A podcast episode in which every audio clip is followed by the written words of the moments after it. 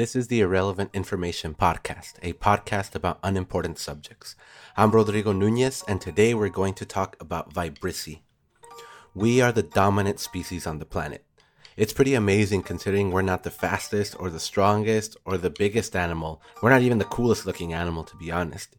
Yet we've taken over the planet mostly because of our relatively large brains and ability to use tools and language. I know that's an oversimplification, but despite all that, we're not very different from any other mammal, right? I mean, we all have hair, we all give birth to live young, we're all warm blooded. There's one big difference between us and almost every other mammal, though, that to be quite honest makes me jealous. We don't have whiskers, or vibrissae. They're those thick, long hairs on a cat's face, or a rat, or a manatee. I mean, even chimps have them. And it's not that I'm jealous that I can't grow a mustache. To be honest, not having vibrissae means we're seriously missing out.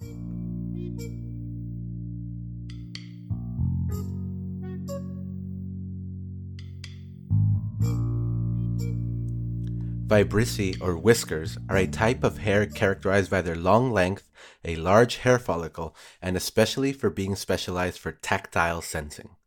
Vibrissae are usually located above the eyes, the cheeks, and above the mouth area where a mustache would be. There's also some on the bottom of the jaw. But some mammals have more. For example, cats have vibrissae on their wrists, which, if you don't know where a cat's wrists are, it's on the underside of the leg right above the paw. The follicle on vibrissae is different from normal hair follicles because they have a blood sinus, which is heavily innervated by sensory nerves, meaning these whiskers are kind of like an extension of the animal's skin and not just hair. There's two subgroups to these whiskers, the big ones and the small ones. Big ones usually protrude to the sides and are used for spatial sensing, while the smaller ones are usually pointed down and are used for object identification. Because of this, the arrangement on the face isn't just random. Instead, it occurs in a sort of grid, where the large hairs are at the back and the short hairs are at the front. And like I said, this grid isn't just hair and it's not just skin, it's like super sensitive skin. For example, in, in mice, gerbils, hamsters, rats, guinea pigs, rabbits, and cats, each individual follicle has about 100 to 200 primary nerve cells which is a lot. Rats and mice typically have about 30 vibrissae on each side of the face.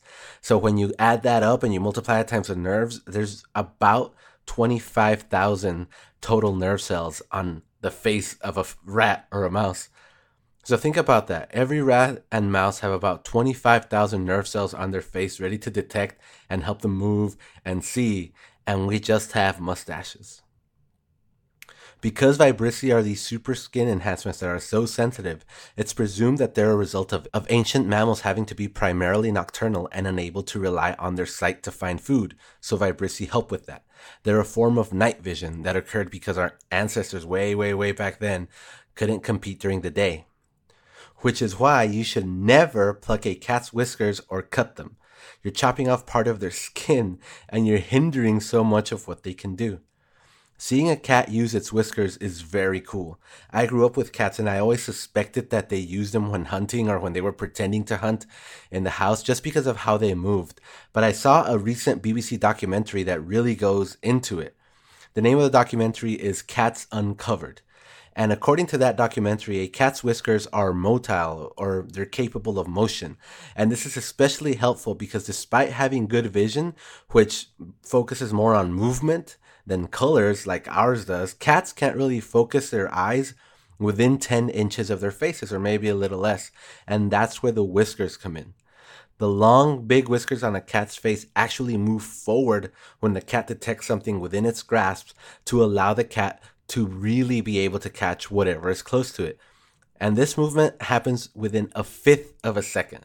The whiskers become the cat's eyes super quickly, and the sensory information from the whiskers is actually what the cat is using to move its claws and its mouth, not what it looks, not what it's seeing, which is amazing. In addition to being used in hunting, the cat's whiskers are roughly the same width as their body, so they can quickly know if they fit in a tight space or not. And this is something that I always saw. You would see a cat just take off running and dart into a hole that you're like, how did it even know it was going to fit there? And the whiskers were that. They're an extra set of super fast eyes, they're night vision, they allow a cat to really be able to guide its claws and its mouth, and this, they're just super cool.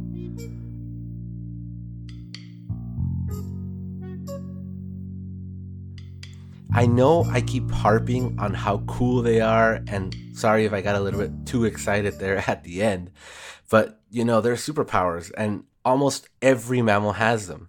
I mean, even whales have vibrissae around their blowhole, and chimps do too. So why don't we? We share so much of our DNA with chimps that you'd think we'd have those too, or at least they wouldn't have them either, right? Stanford researchers looked into this question and actually found an answer. Gill Bejerano and David Kingsley, both developmental biologists at Stanford, looked into the difference between our DNA and chimpanzee DNA.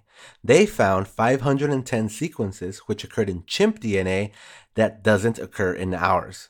They then honed in on two sequences that they considered would be specifically interesting. The one that deals with whiskers is near the androgen receptor, and that's one of the two that they focused on we're missing the molecular biological switch that turns on this receptor and leads to the development of whiskers that chimps have and every other animal that has vibrissae have.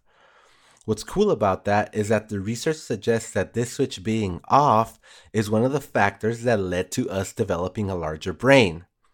Which is crazy. All of this time I've been talking about how it's a superpower and everything, but the one thing that allowed us to be the dominant species is our brain. And not having whiskers or not being able to develop whiskers is what led to us being able to develop a large brain, or at least was a contributor to that. And that just really rocked my world when I first read that.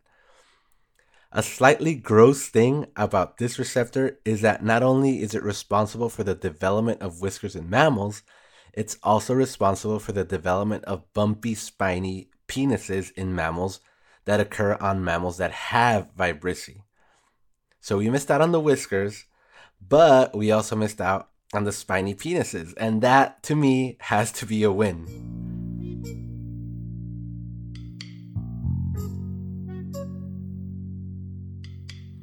I keep harping on how these things are amazing and their night vision and their superpowers and how well a cat uses them and everything. But not having them is what allowed for our brains to become bigger and indirectly lead to us being the dominant species. When it comes to whiskers, it's like the old Kanye West song says Everything I'm not made me everything I am. So maybe we can't see at night with long whiskers as wide as our body, but because of that, it was possible for our ancestors and for us as a species to develop fire and techniques to control fire and find other methods of fuels and create lamps and create candles and create electricity and neon and LED lights. And that's a way better form of night vision. So I take it back. I'm not really that jealous because if I had whiskers on my face right now, I probably wouldn't be able to record this podcast and you wouldn't be able to listen to it. And podcasts would have never happened and cities would have never happened and the internet wouldn't be a thing. But we'd be able to see at night, right? So it's really not that cool. Plus, spiny penis? That's gross.